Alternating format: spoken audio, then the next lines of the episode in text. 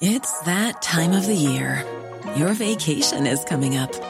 You can already hear the beach waves, feel the warm breeze, relax, and think about work. You really, really want it all to work out while you're away. Monday.com gives you and the team that peace of mind. When all work is on one platform and everyone's in sync, things just flow wherever you are. Tap the banner to go to Monday.com.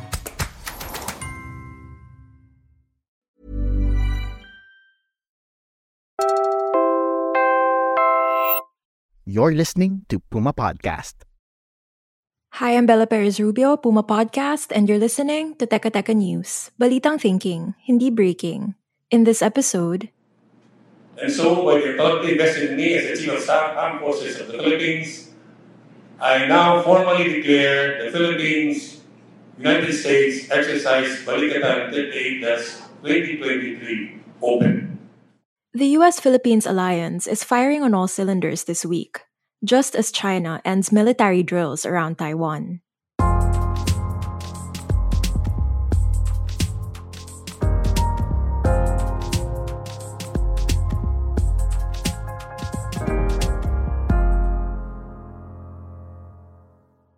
This year's event, the 38th Philippine-US Balikatan Federation will have a total of 17,680 participants, making this exercise the largest ever of the AFP and the U.S. Armed Forces as well as our counterparts from the Australian Defense Force.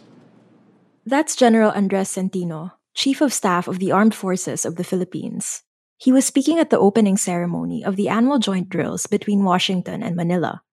As the magnitude of this year's exercise is a testament to the deepening alliance between and among our countries.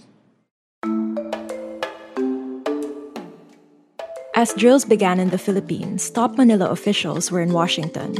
Foreign Affairs Secretary Enrique Manalo and Defense Chief Carlito Galvez Jr.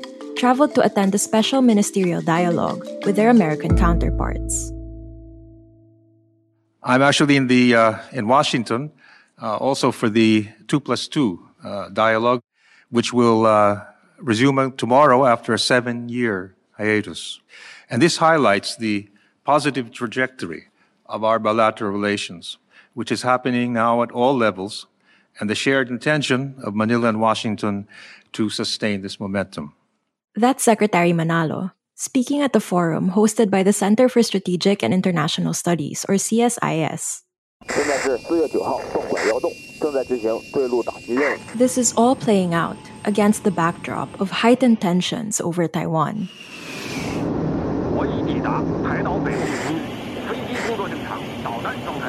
China unleashed a fresh round of live fire drills around the island in response to President Tsai Ing wen's U.S. visit.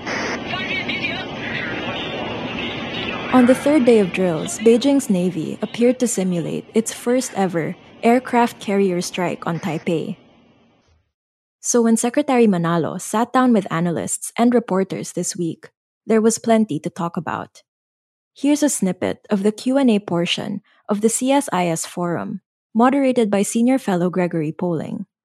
Well, let me address the other elephant in the room um, Taiwan. So, there are almost 200,000 Filipinos living in Taiwan. President Marcos has said that, he, uh, that, that any contingency, any crisis around Taiwan would involve Philippine interests in, in some form or another. So, what is the discussion like at the moment in Manila about how a Taiwan crisis affects Philippine national interests? Taiwan is literally next door to the so Philippines. So it's just looking at that, uh, any kind of uh, escalation of tensions or, or even worse, some kind of a conflict, military conflict, would have really adverse repercussions on the Philippines. Of course, it would probably have repercussions on the entire region, but uh, particularly the Philippines, given our proximity. And so uh, we naturally look at concern with that. And we've always urged the, the parties concerned to, to try and, uh, let's say, manage these tensions by having, uh, wherever possible, dialogue in order to prevent these tensions from uh, escalating into something more. Because uh, our view is that uh, not only would it affect the Philippines, but it would affect the entire region and it could escalate into even something uh, more dangerous. We'll pause here for a quick word from our sponsors. More on Taiwan when we return.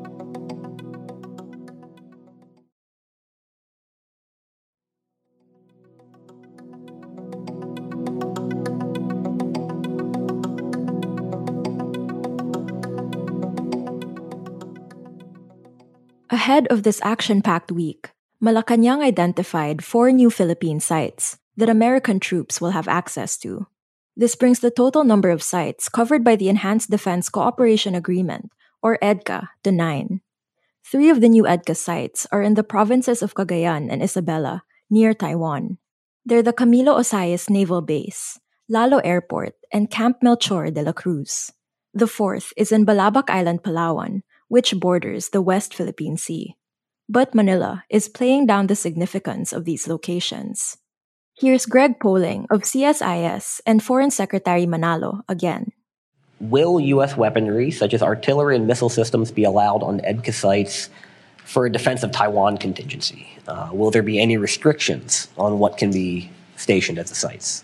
So at this stage, uh, it's really very difficult to, uh, to respond to questions like that. It will all depend on how discussions go, on, on the type of activities, and uh, the terms of reference of those activities uh, within any of those sites.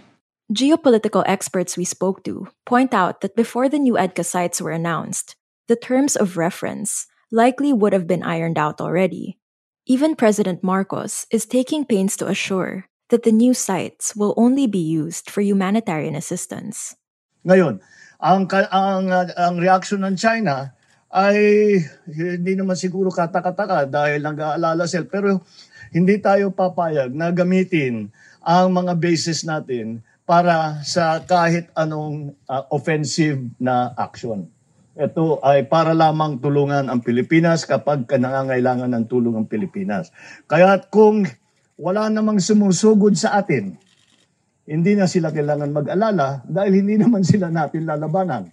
But it's not just China protesting increased U.S. military presence here.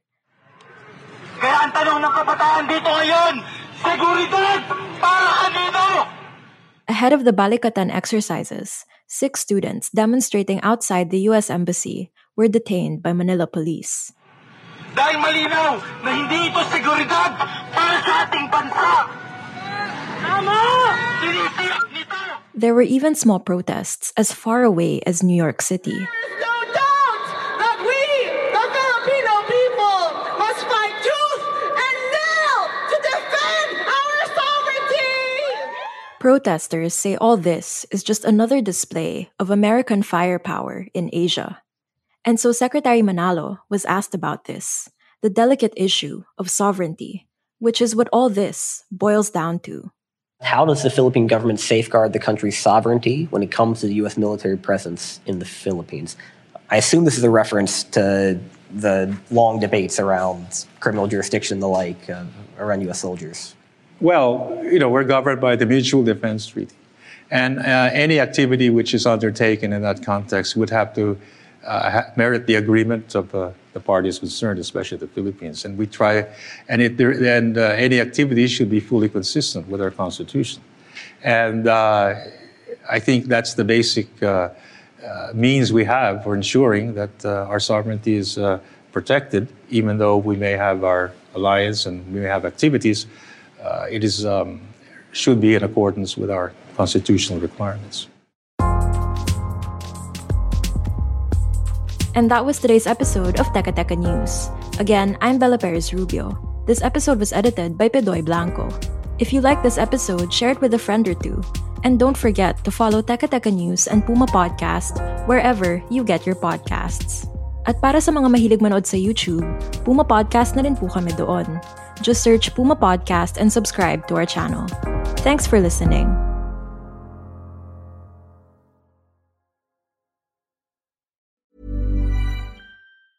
Hey, it's Danny Pellegrino from Everything Iconic. Ready to upgrade your style game without blowing your budget? Check out Quince. They've got all the good stuff shirts and polos, activewear, and fine leather goods, all at 50 to 80% less than other high end brands. And the best part? They're all about safe, ethical, and responsible manufacturing. Get that luxury vibe without the luxury price tag. Hit up quince.com slash upgrade for free shipping and 365 day returns on your next order. That's quince.com slash upgrade.